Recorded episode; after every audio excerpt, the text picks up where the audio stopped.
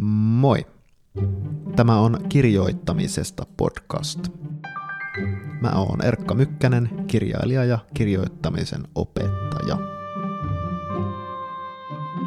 Tässä jaksossa mä puhun Antti Röngän kanssa hänen toisen romaaninsa Nocturno 2107 kirjoittamisesta. Tervetuloa mukaan. Jeppulis peppulis. Se on joulukuu sitten. Ja tää on kirjoittamisesta podcastin toiseksi viimeinen jakso ennen vuoden vaihdetta. Mun vieraaksi uuteen kotikeittiöstudiooni saapui kirjailija Antti Rönkä. Jakso on kaupallinen yhteistyö Gummeeruksen kanssa.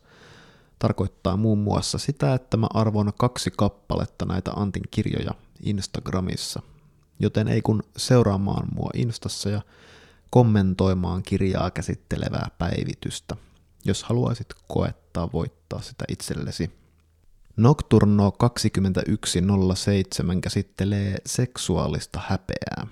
Kirja alkaa siitä, kun 13-vuotias Antti saa ensimmäisen siemen syöksynsä ja kokee, että kaikki on lopussa – Toisessa tarinan linjassa nykyhetken 24-vuotias minäkertoja on yhä tämän inhottavan seksuaalisuutensa vanki ja kokee jotenkin, että toi menneisyyden Antti vainoaa häntä ja asialle on tehtävä jotain ehkä hyvin dramaattista. Me jutellaan Antin kanssa toisen kirjan kirjoittamiseen liittyvistä haasteista, poseeraamisen ja vilpittömän tekemisen – ristivedosta ja käsinkirjoittamisesta ja lopulta siitäkin, että miten seksistä oikein pitäisi miehenä osata kirjoittaa. Mä kysyn myös Antilta, että mitä mieltä hän on isänsä Petri Tammisen kirjoista.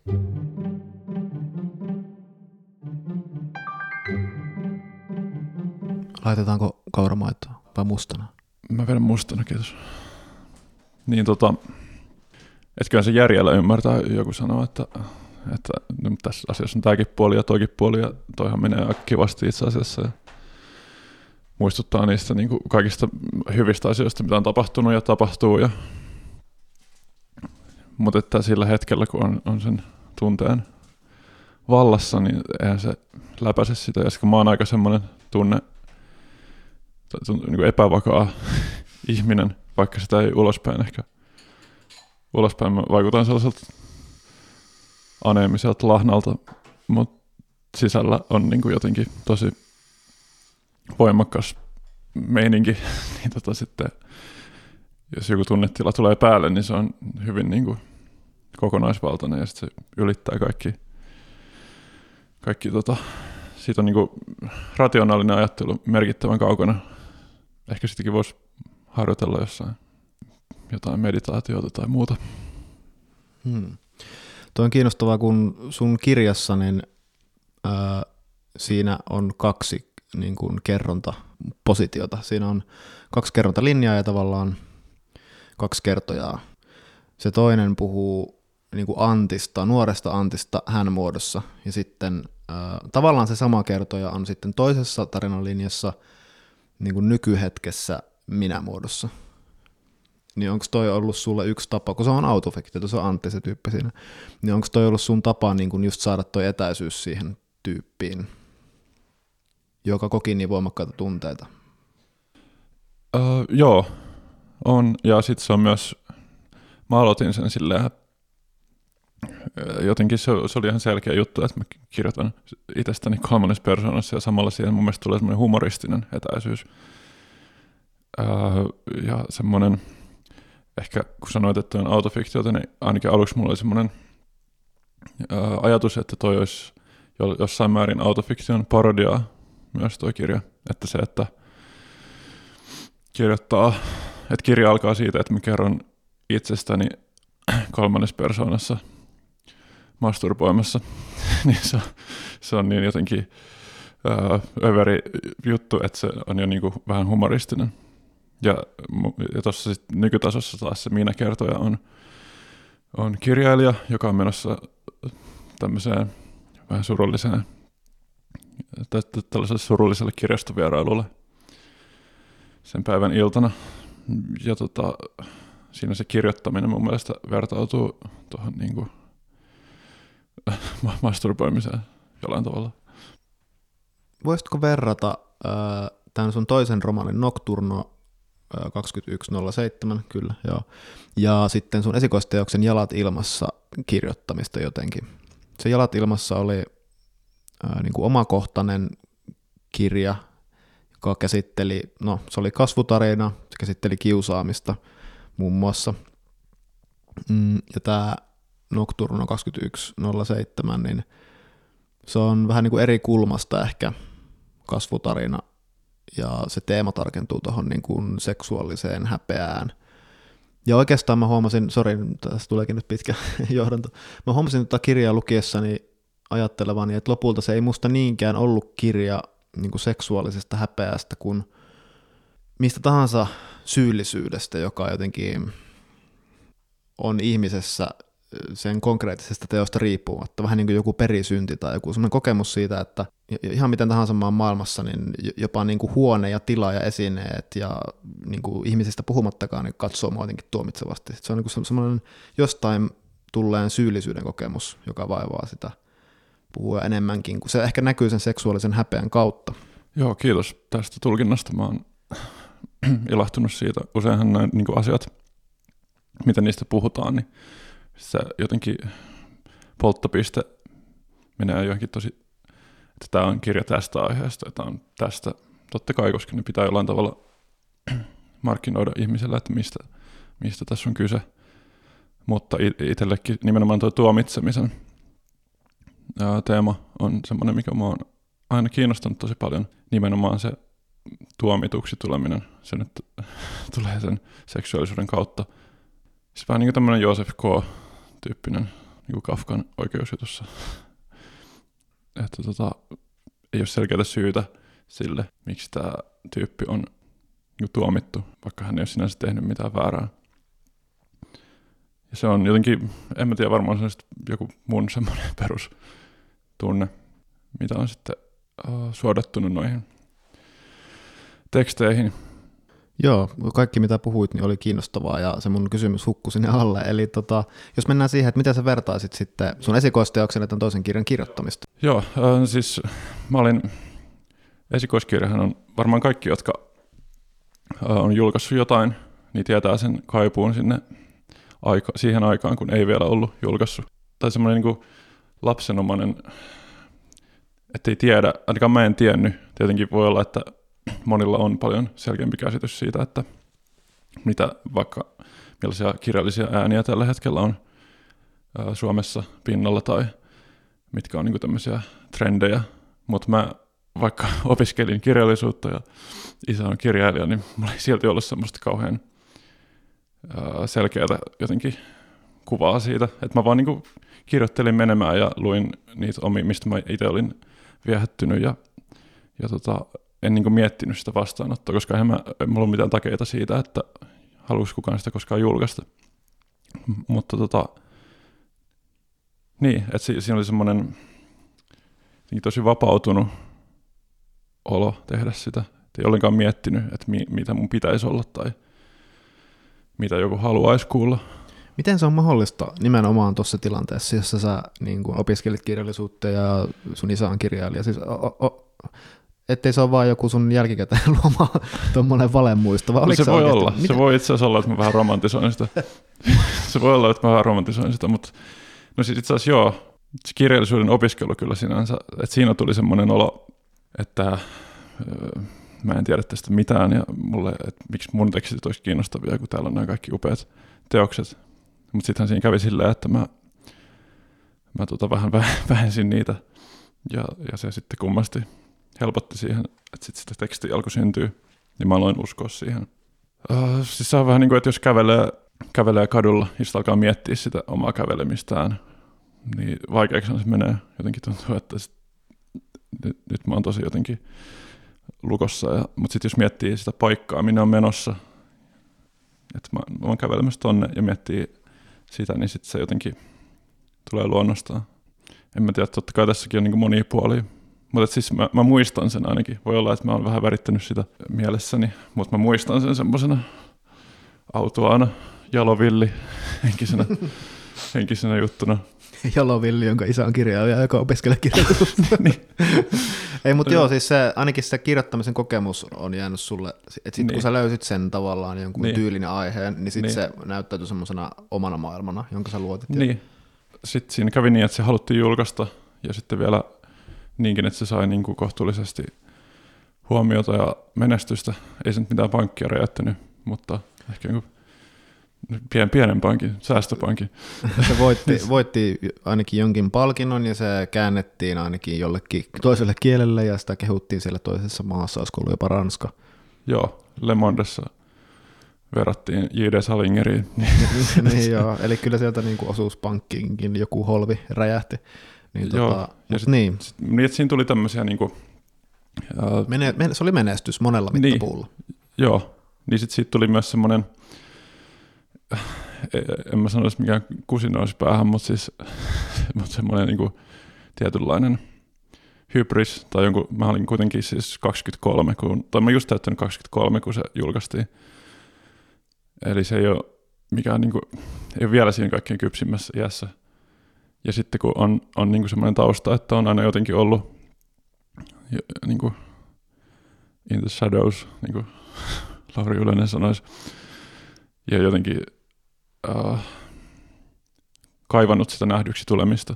Sitten kun yhtäkkiä saakin sitä äh, huomiota, ainakin niin kuin omasta kuplasta, pienestä kuplasta katsottuna, niin sitten sit tulee semmoinen jotenkin, että nyt mä oon tässä niin kuin joku isokin stara, vaikka oikeasti on jossain Jyväskylän kirjamessujen kakkoslavalla. Mutta jotenkin siihen tuli semmoinen, että mitä mä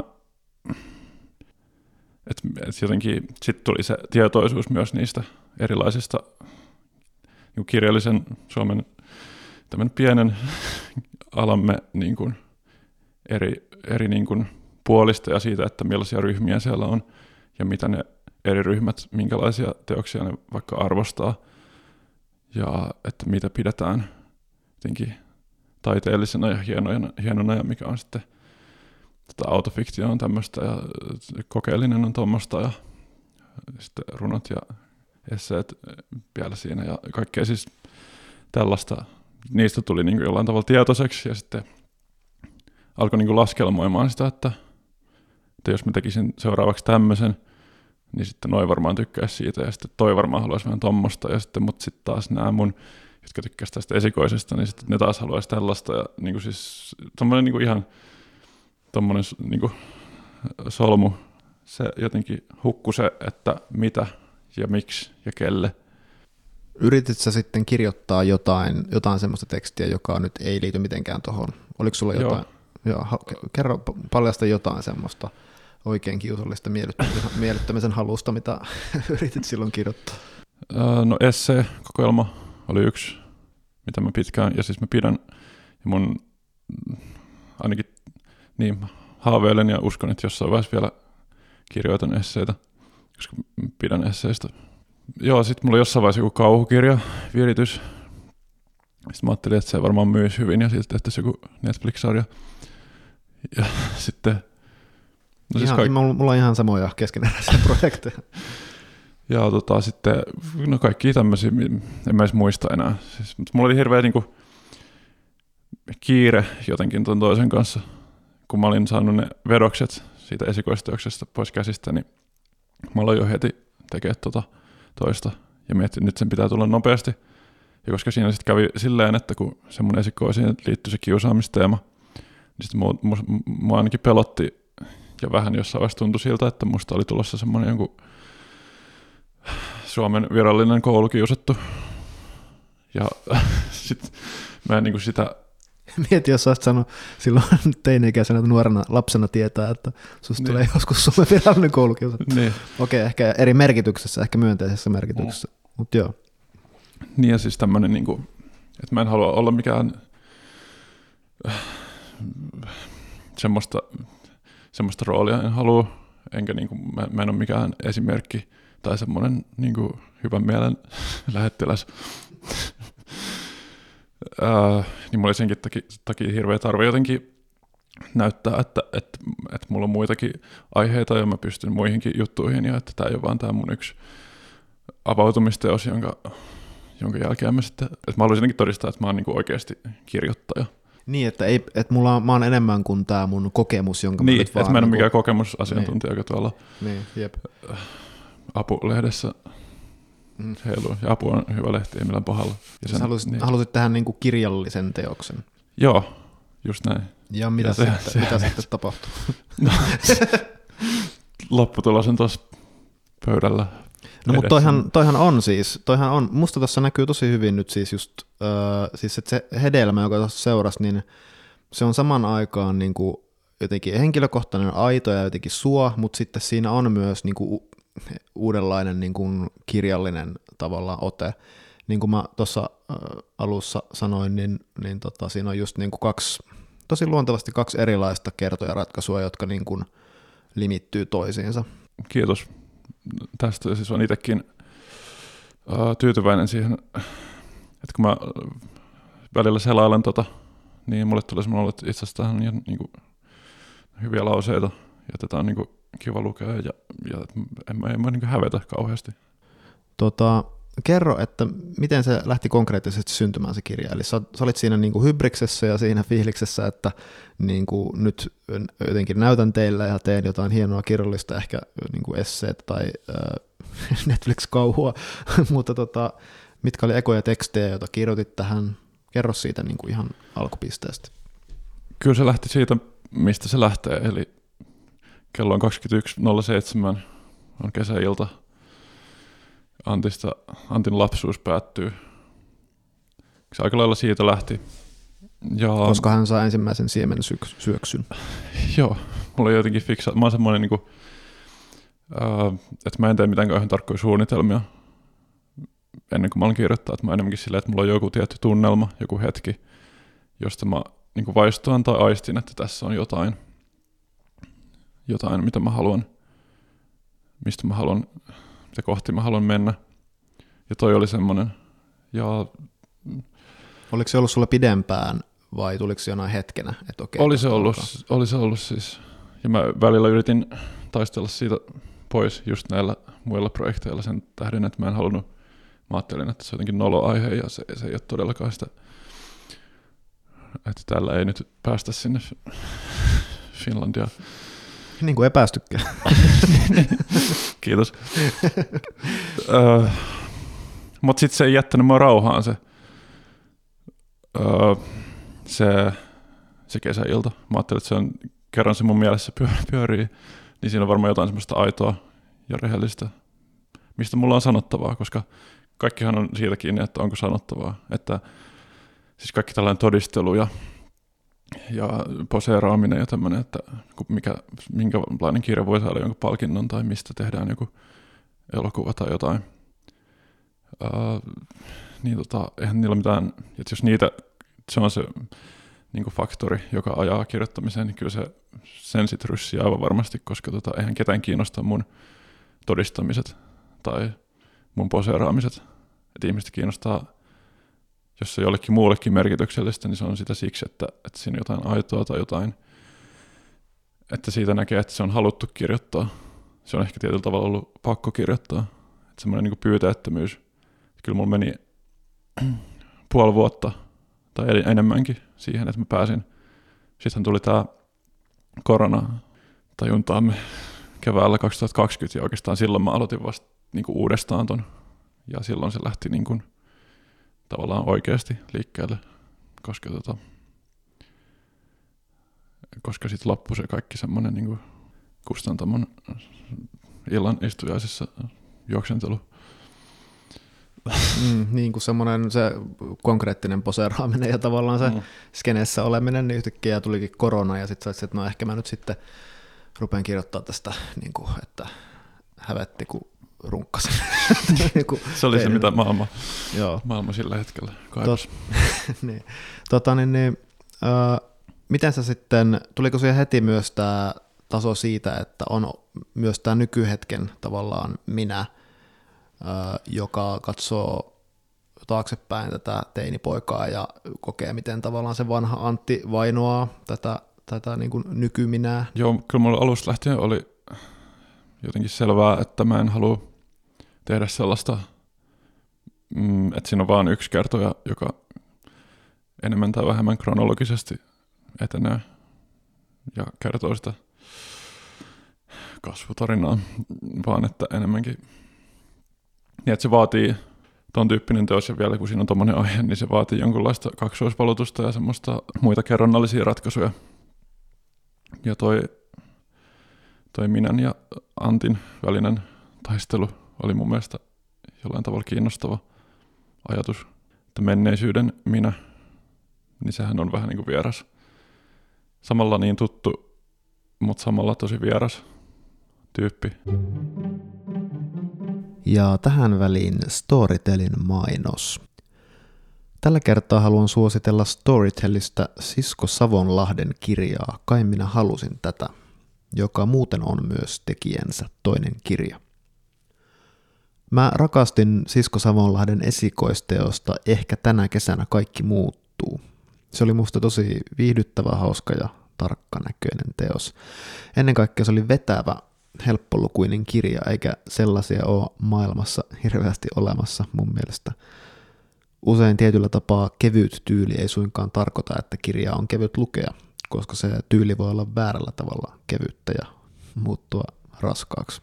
No, mä kuuntelin tämän Savonlahden Kai minä halusin tätä romaanin storytellista ja tykkäsin siitäkin tosi paljon. Teksti on taas tavattoman vetävää, ikään kuin raskaan mielenmaiseman tekstiä, jota on kuitenkin kevyt lukea. Kirjan päähenkilö on nainen, jonka masennus ei häviä parisuhteen myötä yhtään mihinkään.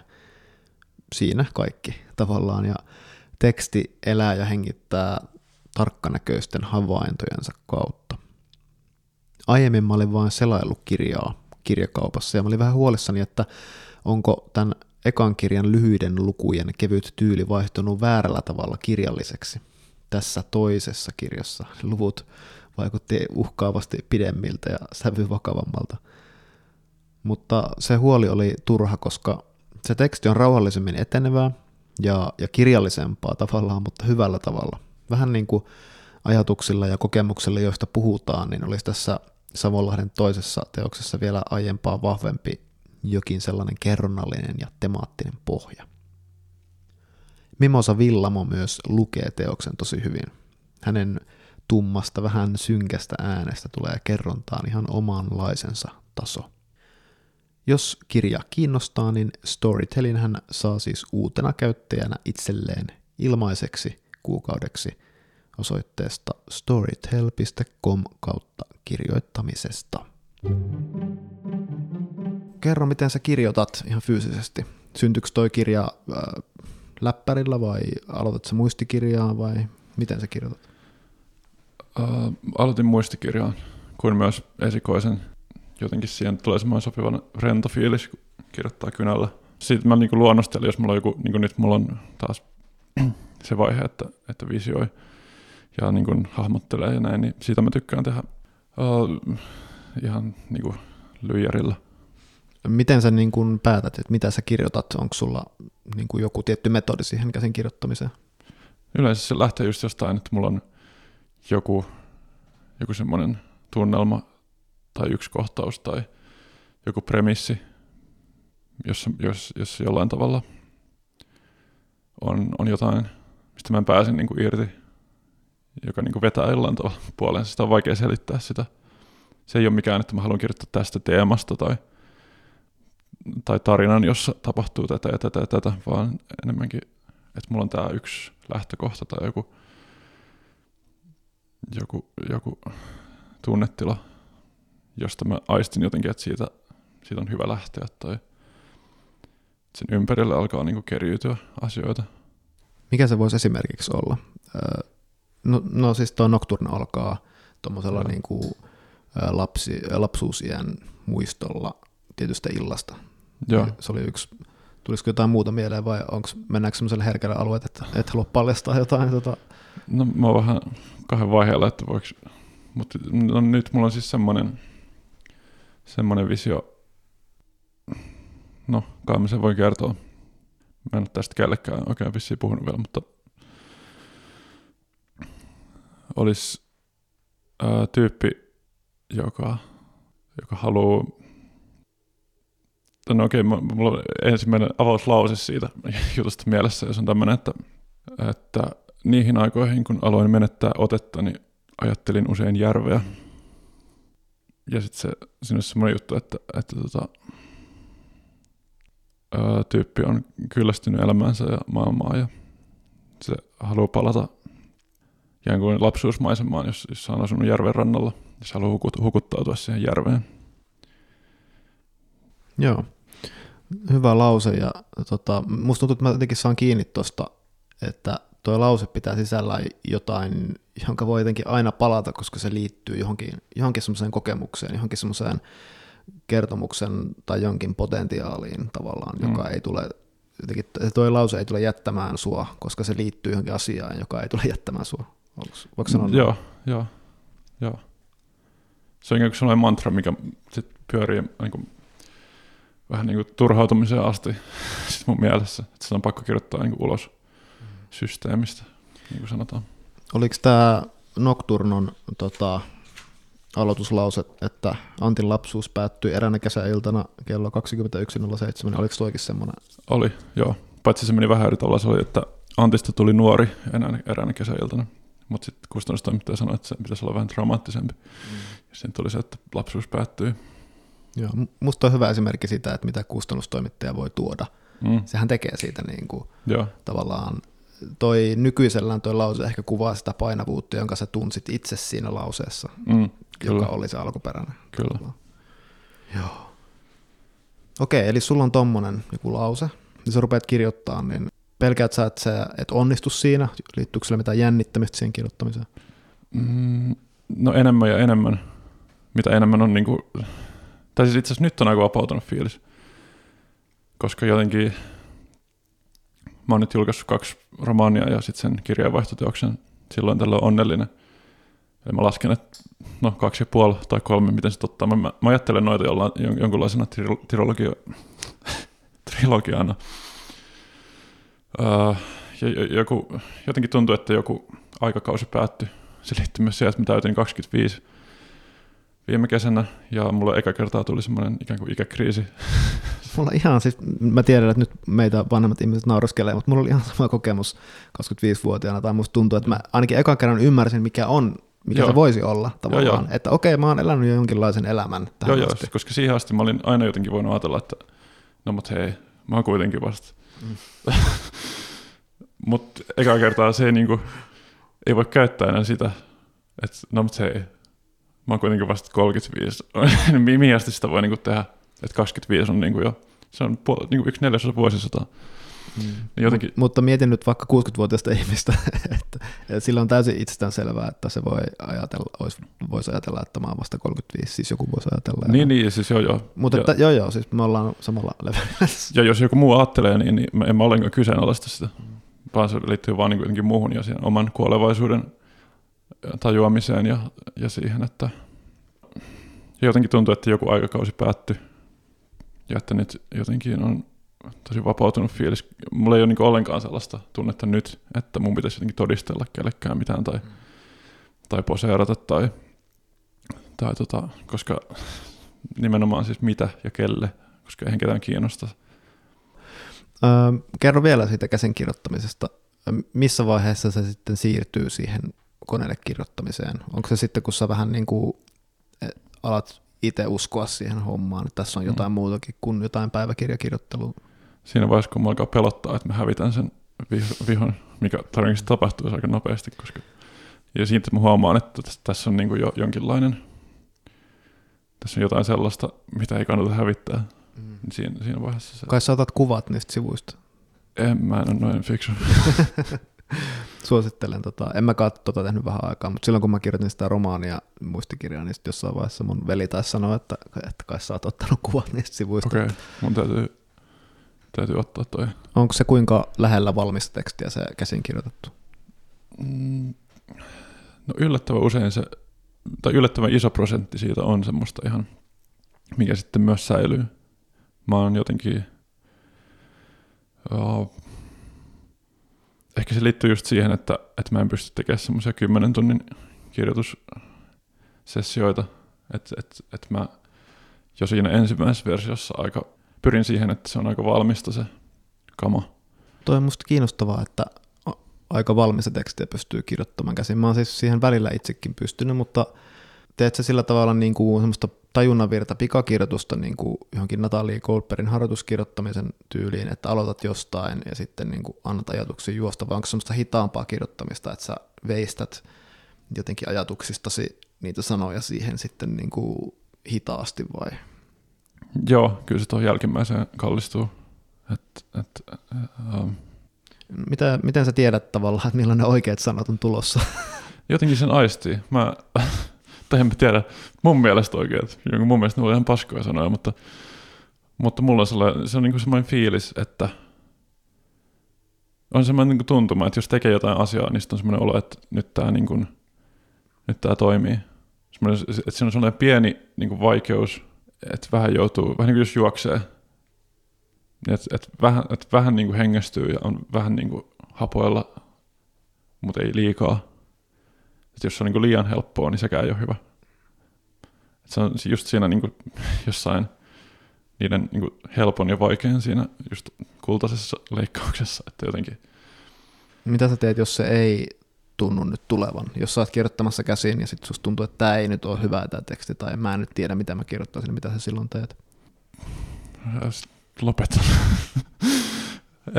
Pitää sit aina niin kuin kannata, mun mielestä se on niin kuin parempi, että ottaa pienen tauon tai vaikka, ettei sille niin kuin väkisin. Siis on tämä Stephen Kingin tämä, että, että se kirjoittaa joka päivä, on pakko kirjoittaa joku 2000 sanaa. Mä en niin kuin, No ehkä siksi mä en olisi myynyt 400 miljoonaa kirjaa, mutta, mutta tota, se jotenkin mun mielestä on parempi, että, että on vaikka joku tietty aika enemmänkin. Ja vaikka ei sitten niin hirveästi syntyiskään, niin on sitä ainakin tehnyt sen. Että on parempi kirjoittaa vähän ja sillä, että siitä jää niin kuin hyvä fiilis kuin että jotenkin olisi pakko niin kuin runtata väkisin. Joo, että mieluummin niin kuin ei kirjoita ja hakee sitä tunnetta, että nyt se tulee niin. sitten kirjoittaa, kun ja siinäkin yrittää niin kuin, väkisin tavallaan posertaa eteenpäin. Niin ja siinäkin niin kuin, tietysti se, että ei se koko ajan ole kauhean kivaa ja sellaista, tarvitaan myös sitä, sitä ikään kuin itsensä piiskaamista ja sellaista, että en mä, mä en usko mihinkään sellaiseen, että olin koko ajan valtavan inspiroitunut tästä ja tämä vain soljui eteenpäin. Totta kai se on välillä ikävääkin, mutta mä tarkoitan sitä, että jos on niin sellaista, että itkettää verta ja, ja, tota, ja tota, tekee mieli avata se Finlandia, enkä puhu palkinnosta, niin tota, siinä vaiheessa sitten voi miettiä, että ehkä, ehkä mä katson nukun ja katson aamulla uudestaan. Mua kiinnostaa paljon just niin kuin seksuaalisuuden kuvaus ja etenkin silloin, kun mies tekee sitä. Ja tota, tässä sun niin kuin kirjassa ää, tai Hesarin kriitikko Eleonora Riihinen kirjoitti Helsingin Sanomien kritiikissä tällään, että koska kysymys naisen valinnan vapaudesta kehoonsa ja seksuaalisuuteensa on edelleen politisoitunut, miehen seksuaalisuuden vapauden ja vastuun käsittely vaatii her- herkkää nyanssien tajua. Tässä kohdassa teos olisi voinut mennä metsään, ja pahasti, äh, mennä metsään pahasti, onneksi ei. Tuo oli mulle ainakin niin kuin ihan hyvin niin kuin avaava avaava tota, tapa ilmastoa asiaa. Että kyse on tavallaan siitä, että ei ole välttämättä kyse siitä, että ei saisi kirjoittaa jotenkin tai niin kuin miehenä, vaan jotenkin, että koska se on tällä hetkellä politisoitunut se kysymys, niin se vaatii nyanssien tajua. Ja ton, ton, toi on, niin kuin, oli mulle sillä avaavaa, että, että jotenkin, että okei, nyt, nyt mä ehkä saan paremmin kiinni siitä, miksi vaikka itsestä jotkut asiat tuntuu sillä, että, että mikä tässä on, että ei tunnu jotenkin oikealta kirjoittaa näin. Niin koet sä tuon tarkkanäköiseksi ton ton niin kriitikon kiitoksen ja sitten ylipäätään, mitä sä itse ajattelet siitä, että miten seksistä voi kirjoittaa? Joo, musta toi äh, Riihisen kritiikki oli tosi paneutunut ja hyvä. Mä olin siitä otettu. Äh, joo, toi on kysymys, jota totta kai mietin ton, tuota tehdessäni, tuota kirjaa. Ja se on se aihe on, on ollut niin kuin viime vuosina niin ymmärrettävästi no, nimenomaan poli, politisoitunut ja, ja jotenkin tullut ikään kuin niin herkäksi kysymykseksi syystä. Että mä, mä pelotti se, että osaanko mä, että, että tajuanko mä siitä niitä kaikki jotenkin puolia, että teinkö mä vahingossa jotain, jota ei olisi hyvä tehdä. Ilmeisesti en. Onneksi. Musta tuntuu, että yksi puolesta asia on se, että tuossa ei hirveästi lopulta just puhuta seksistä. Niin.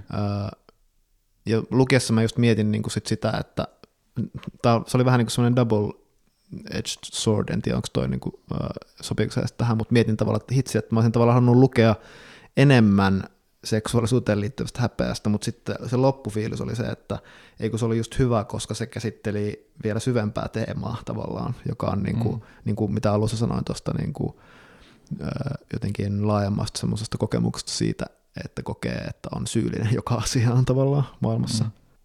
Joo, se ei niin kuin tuu sieltä mitenkään silmille. Anteeksi. Öö, voiko se leikata tuonkin pois? Voin mä leikata. Mä en halua, halua niin kuin, halunnut nimenomaan alleviivata sitä, koska siinä nimenomaan oli mun mielestä kyse niin kuin laajemmistakin asioista. Ja yksi ton teoksen tavallaan juttu on myös se, että siinä ei kuvata itse niin kuin ollenkaan seksiä mun mielestä. Siis, että se on periaatteessa pois siitä, samalla tavalla kuin siinä muutenkin kuvataan asioita niin kuin aukkojen, aukkojen kautta. tota, eli ellipsien kautta. Siis epo, epo. Niin. Oi jees. niin, tota, ö, niin, niin oliko se, niin kuin, oliko se tietoista? Varmaan se oli tietoista. Oli se tietoista. Mä en niin kuin... Uh, tuota, tuota. Onhan siellä niitä, siis mä oon ihmetyttänyt se, kun mä oon muutamassa kommentissa nähnyt, että, että tässä oli niin hirveästi että eritevellontaa ja jotain muuta. Niin se, mä, et, et, niin kuin, sanoisin, että ehkä, ehkä 6 prosenttia tuon kirjan jos sitäkään. Ei ole niin, niin paljon. Niin, niin niin siinä muutaman kerran mainitaan joku niin kuin siemenneste, siis, Niin. mutta se on vaan sit se, musta, se on Niin. musta vähän sama kuin, anteeksi kun mä keskeytän, mutta on musta vähän sama kuin, niin kuin että jos vaikka Tarantin elokuvista puhutaan joistain, että kun niissä on niin paljon väkivaltaa, ja sitten Niin. käytännössä sitä on 10 sekuntia, mutta Niin. se, se, on se uhka on niin kuin siinä, ja siis Niin se, se se on uhka- myös todellinen asia, siis sitäkään ei pidä tavallaan vähätellä se, On, elokuva voi olla on. tunnelmaltaan silti väkivaltainen, mutta musta niin kuin, niin, fakta on, Niin. että siinä ei ole mitään eritevellontaa. Niin, ja sitten ne sanat on niin latautuneita, että totta kai ne, niin kuin, ne jää mieleen ja, ja tekee semmoisen niin kuin, ja ehkä se jopa vähän yllätti mu- mut, koska mä ajattelin, että ei vuonna 2021, niin kuin, että tämähän on niin kuin, totahan voisi rippikoulussa jakaa. Niin, noin latautuneet sanoja, ja sit, mutta mä, mä niin kuin, yksi syy, miksi mä halusin, tai mikä kannusti te- tekemään mut, mut ton on se, että kun mä oon aika paljon lukenut ja katsonut vaikka sellaisia elokuvia, joissa kuvataan miesten seksuaalisuutta, vaikka nyt joku portnoin tauti tai Knausgårdillakin on sitä ja äh, näitä kuvauksia on, niin aina on jotenkin niistä paistaa semmoinen, että se on joko uhkaavaa, se miehen seksuaalisuus, tai sitten se on jollain tavalla noloa. Mm, että se on niinku äh, jonkun tämmöisen äh, rikoselokuvan tai tämmöisen Nordic Noir-sarjan aihe, tai sitten se on jonkun luokkakokous-elokuvan aihe, miehen seksuaalisuus. Et, ja sitten toisaalta se ylpeys, millä niin kun sitä kuvataan jotenkin, että se, on niin kun, niin, että se on hieno asia, kun mies löytää sen munansa ja fallosta juhlien etenee tuolla. Ja mä en itse tunnistanut ollenkaan tätä. Mä ajattelin, niin kuin, että mulla on tullut sellainen, että ikään kuin kaikkien muiden mielestä tämä niin kuin, olisi kauhean helppoa.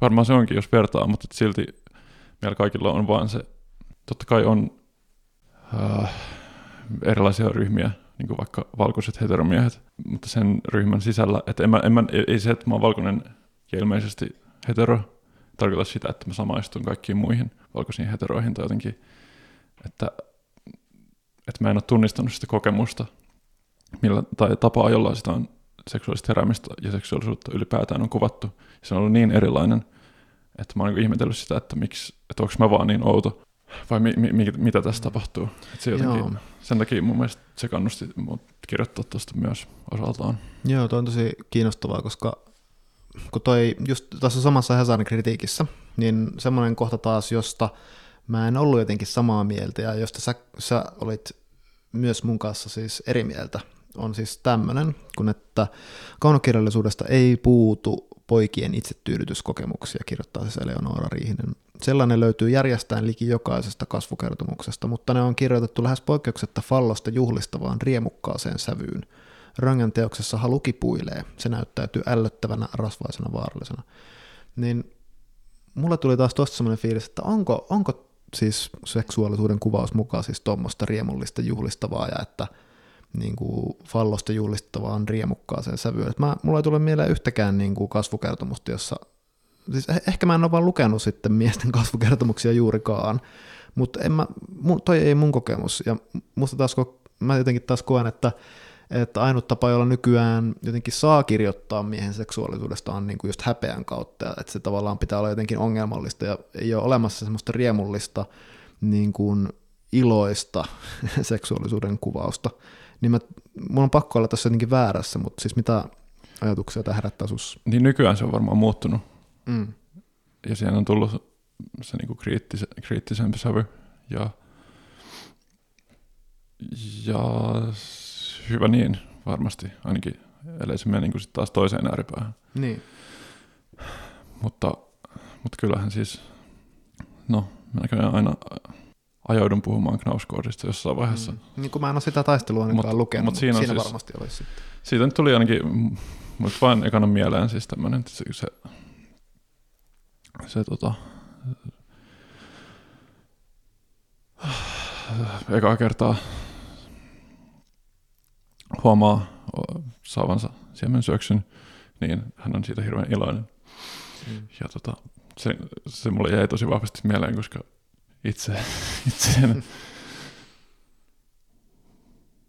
Miksi musta tuntuu jotenkin tyhmältä puhua tästä? En mä, en mä tiedä. sä oot kirjoittanut niinku kirjan, joka alkaa siitä. No siksi sä oot varmaan kirjoittanut siitä, koska se puhuminen tuntuu vähän vaikealta. Niin. niin onhan nämä tällaisia niin kuin, tietyllä tavalla musta tuntuu asioita. Että enhän mä tehnyt mitään tutkimusta siitä, millä tavalla miehen seksuaalisuutta on käsitelty kirjallisuuden historiassa. Ehkä mä puhun enemmänkin siitä, ylipäätään mä oon miettinyt siitä, että kun puhutaan jostain asiasta, niin kuinka paljon siinä on sitä, että mikä on se meidän mielikuva siitä asiasta, kuin se, mitä se asia itse asiassa todellisuudessa on. Niin, tota... ja, ja kaikki kerää niin kuin sinne omaan mielikuvapankkiin niitä asioita, joita ne just, joka niitä häiritsee tavallaan. Niin, Et mä, niin kuin, mä kerään tavallaan sinne omaan kokemuspankkiin niin siitä, miten miehen seksuaalisuudesta kirjoitetaan, niin niitä, niin kuin, että se on ongelmallista ja vaikeaa, ja sitten muut näkee sitä, että miten se on aina sitä jotain niin kuin mm. riemukasta fallosjuhlintaa, joka, niin. joka on varmasti myös siis, jotain myös varmasti. Ehkä, se, ehkä tämä, miksi mun kokemuspankki on tällainen, niin tulee siitä, että, että, että mun, miten mä oon nähnyt muita miehiä ja aiemmin nuoria poikia ja teinipoikia, niin että miten mä heistä aistinut jotenkin sellaisen sen juhlinnan. Enkä mä tiedä, niin kuin mä tossakin sanon, että tuossa kirjassa, että, tai minä, tämä kertoja ajattelee, että tota, ylpeys on ympärikääntynyttä häpeää, eli että se, että se juhlintakin saattaa kummuta siitä häpeän kokemuksesta, mutta että se, että miten niinku, että välillä kun mä katon miesten toimintaa tuolla vaikka jossain tietyissä äh, nestepitoisia asioita tarjoilevissa ravitsemusliikkeissä – Olisipa siellä joku lyhyempi sana. Helsingin yössä. Niin täytyy sanoa, että mä ymmärrän, mä ymmärrän miksi, miksi meillä on Me Too-liike. ja siis ehkä niin kuin siitä, siitä tota, Että voisi olla hyvä olla, että olisi enemmän sitä problemaattisuutta ja häpeää. niin, just näin, just näin. Mm. Ja siis, si- että se, se maailma on niin mulle vieras ja se Mm. tapa olla. Joo, se on, se on mullekin tosi vieras. Ja sitten mä jotenkin haluaisin, että me oltaisiin siellä, niin kuin siellä nextillä levelillä, jossa ei tarvitsisi olla häpeää eikä tarvitsisi olla jotain omituista niin kuin häpeän kääntöpuolta, eli, kääntöpuolta, eli semmoista niin kuin uhoa ja niin kuin Mm. mukaan ylpeyttä, joka näyttäytyy taas sitten niin kuin uhkaavana. Että voisi olla vaan jotain semmoista niin kuin, Niin, niin. Kuin tota, a- avointa ilois, iloista niin kuin seksuaalisuutta. Ja jotenkin, ja se, se kanssa, miksi mua mietityttää tuo seksuaalisuudesta kirjoittaminen, niin on jotenkin se, että, että välillä mä just mietin, että minkä takia se ei voi olla niin kuin asia muiden joukossa, se seksin kuvaus tavallaan. Niin. Että miksi, miksi seksistä ei voi niin kuin, kirjoittaa tavallaan, just että miksi se on ylipäätään joku, että niin kuin semmoinen asia, jota pitää jotenkin tehdä erityisen hyvin, miksi ei voi kuvata neutraalisti seksiä, niin kuin mitä tahansa muita asioita Mm. ö, elämässä. Ja sitten se varmasti palautuu taas siihen, että koska se on niin jännitteinen asia niin kuin elämässä, niin, niin pitää tavallaan löytää keinot jotenkin käsitellä sitä, koska just joku sperma ei ole niin kuin, sehän on neutraali sana sinänsä, mutta Mm. tässä esimerkiksi joku lukija on kokenut, että, että kun jos sitä sanaa käyttää, niin käytännössä se roiskuu kaikille sivuille. Niin. Joo, ja siis ja varmaan tota, tota niin kuin, tämähän on tämä heikeliläinen, että on teesi, antiteesi ja synteesi. Niin että meillä on aika pitkään nyt ollut sit se, se, se, niin kuin, se laahus, mikä tä- tätä maskuliinisuutta ja mieheyttä niin kuin, on tehnyt ongelmalliseksi. Ja sitten antiteesi, eli tämä viime vuosien 2010-luvulla ehkä niin kuin voimakkaimmin alkanut keskustelu. Varmaan ollaan menossa kohti sitä synteesiä, missä just voitaisiin niin kuin Mm. olla kukin sellaisia kuin olemme. Ja eihän tämä nyt on niin, ylipäätään tuo seksuaalisuus ja seksi, sen- senkin takia mä en halunnut sitä alleviivata tuossa tai tuoda liikaa. Mä en halua toi mikään seksikirja, Mm. koska mun mielestä seksi aiheena on, se on niin läpässyt tämän 2000-luvun, varsinkin sen ai- 2000-luvun alun jotenkin. Sitä on ollut niin, kuin niin paljon popkulttuurissa, että se se on vähän niin kuin banalisoitunut se koko teema mun mielestä. Ja sen tähden musta, musta oli just tärkeää häivyttää se sinne, että se on niissä muutamissa toivottavasti hienovaraisissa kohtauksissa, Mm. eikä niin, että se olisi alusta loppuun munakädessä. Mm. Ihan va- vaihtaen täysin aihetta. Musta semmoinen mahdollisesti susta kiusallinen kysymys, mutta mä en tiedä, onko sulta niin kuin, kysytty sitä koskaan julkisesti. Niin ootko sä lukenut isäs kirjoja? Oon lukenut. En tosin ihan kaikkia, se täytyy myöntää. Mutta, Joo. Tykkää, tykkäät sä niistä? Ihan paskoja. Ei siis, äh, tykkään kyllä. Varsinkin, äh, niissä on joku semmoinen, tosin en mä kaikista välttämättä. Ei, ei nyt ei mennä tohon, vaan niin kuin, nyt ke, kehu, kehuppa isääsi nyt. Mitä et ole koskaan Se on ihan ihana ihminen. Ei, eikä, eikä mennä ironian puolellekaan. Sano jotain semmoista vilpitöntä niin kuin myönteistä Petri Tammisen lauseesta. Sillä on tosi kuulas ja tarkka tapa kuvata tätä todellisuutta. Se tavoittaa niin kuin pienen kautta valtavan suurta. Joo. Onko joku teos, josta sä tykkäät niin kuin erityisesti? Äh, meriromaani, Mm. äh, sitten tää muita hyviä ominaisuuksia. Joo, mun lempparit kanssa. Suomen historia oli kyllä myös, se on mun mielestä parantanut koko, koko ajan. No joo, muistelmat ja piilotujen maa on kyllä myös, että mä en tiedä mihin muuhun te- teoksiin niitä voisi verrata. Mä huomasin parissa kohtaa tuossa Nocturnossa, mä ajattelin, että tämä on ihan niin kuin, että voisi olla hyvin Petri Tammisen kieltä. Mietit sä koskaan sitä, että niin kuin, ot- otat sä vaikutteita niin kuin isäskirjoista tai jopa tarkoituksella, tai onko sulla jopa joku semmoinen rauhallinen suhtautuminen siihen, että hyvä vaan, koska olemmehan vähän niin kuin samasta puusta. En mä ainakaan tarkoituksella. Ja mä oon kyllä onnekseni kuullut myös paljon sitä, että meillä on erilainen tapa kirjoittaa. Joo, mutta, niin, musta heti pitää keskeyttää, että mun mielestä teillä on ehdottomasti erilainen Mut siis jo, tapa, mutta siellä on niin kuitenkin joo, joo, varmasti on ja ei, ei siinä mitään. Varmaan se on myös, sitten me varmaan jaetaan aika samanlainen niin kuin kokemusmaailma ja katsonto kanta tähän, tähän elämään ja maailmaan. Varmaan se tulee niin siitä tietysti. Joo, mä haluan lukea pienen otteen, jossa mulle tuli se mieleen jos sallit, niin äh, yksi virke. Äh, Tämä sijoittuu niin kuin uimahalliin. Muut pojat ja miehet eivät näköjään välittäneet pullottavista etumuksistaan, eikä heidän tarvinnutkaan. Hehän olivat viattomia ja tavallisia, niitä, jotka saivat tyttöystäviä ja hyvää palkkaa ja muuta normaalia. Sen näki jo heidän katseestaan, joka oli kirkas ja avoin ja sanoi, tässä minä olen, kun taas Antin katse kysyi, missä minä olen. Tai missä minä olen. Niin jotenkin toi toiset ihmiset, niiden katse sanoo, tässä minä olen, ja Antin katse kysyy, että missä minä olen. Että oli musta sillä hyvällä tavalla tuli mieleen isäsi kerronta. Oletko samaa mieltä? No joo, nyt kun sanoit, niin on siinä jotain, jotain samaa.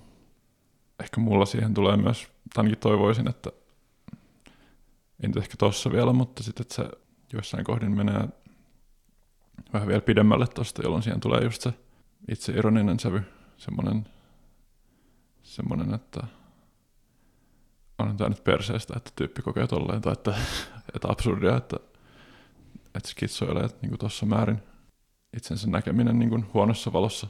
Niin, että, niin kuin koomisen Aivan, sävyn. eli että, että Petri Tamminen kirjoittaa tietynlaisen kokemuksen, mutta sitten sinä ymmärrät vielä tuoda siihen lisätason. Niin koska olet seuraava sukupolvi. Kyllä, pojasta polvi paranee. Hei, ähm, haluaisitko vielä kertoa kuulijoille jonkin kirjoitusvinkin? Se voi olla tulla ihan mistä tahansa näkökulmasta, eli ihan vain joku yleistason vinkki tai joku, mikä sua vaikka auttaa aina, kun et tiedä, että mitä kirjoittaisit ja miksi. ähm, ole hyvä. No ylipäätään kirjoittamiseen liittyen, että jos mahdollista, niin mun mielestä kannattaa kannattaa pyrkiä välttämään mm, sitä, ettei seuraa liikaa niin kuin kirjallista keskustelua tai, tai tota, jotain Goodreadsia päivittäin tai koska se just tuo siihen semmoista, että sitten alkaa liikaa reflektoida sitä niin kuin väärällä tavalla sitä omaa tekemistä. Ja se alkaa just kadota se vastaus siihen mitä ja miksi kysymykseen. Ja sitten siihen niin kuin kirjoittamiseen, niin siihen mulle ei mitään vinkkejä Kannattaa lukea ja kirjoittaa. Ja jos se tuntuu vaikealta, niin kannattaa kirjoittaa lisää. Mm. Joo, mua on pakko lisätä tuohon lukemiseen vielä se, että musta tuntuu, että kaikki on ihan ymmärtänyt sitä, että mitä se tarkoittaa, että pitää lukea paljon. Ja siihen musta liittyy se, että pitää lukea niin kuin tietyllä analyyttisellä silmällä. Siis, että ei vaan ota niin kuin jotenkin ihan sokeana vastaan kirjoja, vaan niin kuin katsoo, että miten, nämä on siis te- miten näitä kirjoja siis tehdään. Mm. siis tut- lukee tutkien, miten kirjoittaja aloittaa kirjan, miten Kyllä. luvut aloitetaan, miksi tämä toimii, mitä, tässä, mitä informaatiota tässä alussa kerrotaan. Ja mm. kun, kun tuon tietoisen silmän tuo siihen lukemiseen, niin sitten se siirtyy myös kirjoittamiseen ja avautuu ihan uudenlainen tapa niin kuin, nähdä se oma teksti niin, että se ei ole vaan mitään pelkkää itseilmaisua, vaan myös sitä, että miten joku toinen ihminen näkee sen, mitä mä nyt jotenkin näen ja koen. Joo, ja sitten itse asiassa semmoinen ihan konkreettinen vielä, että siis kannattaa lukea omia tekstejä ääneen jollekin ihmiselle, jolle nyt on hyvä lukea ääneen omaa tekstiä, koska se, kun näkee siinä niin kuin reaaliajassa, miten se toinen suhtautuu siihen ja myös kuulee samalla omissa, omassa päässään sen eri tavalla, niin se on mun mielestä tosi kehittävää. Joo, ja sitten sit jos ja kun rupeaa joku hävettämään siinä, joku vaivaamaan siinä tekstissä, niin sitten ei pakene siinä hetkessä, vaan sitten vaan miettii, että okei, että minkä takia. Eli se ei tarkoita, että sä oot paska, vaan se tarkoittaa, että nyt sitä pitää sit viedä semmoisen suuntaan, että se tuntuu enemmän kommunikaatiolta. En tiedä, ootko tästä samaa mieltä, mutta Joo, joo, näin joo, koen. Kyllä. Kiitos Antti. Kiitos.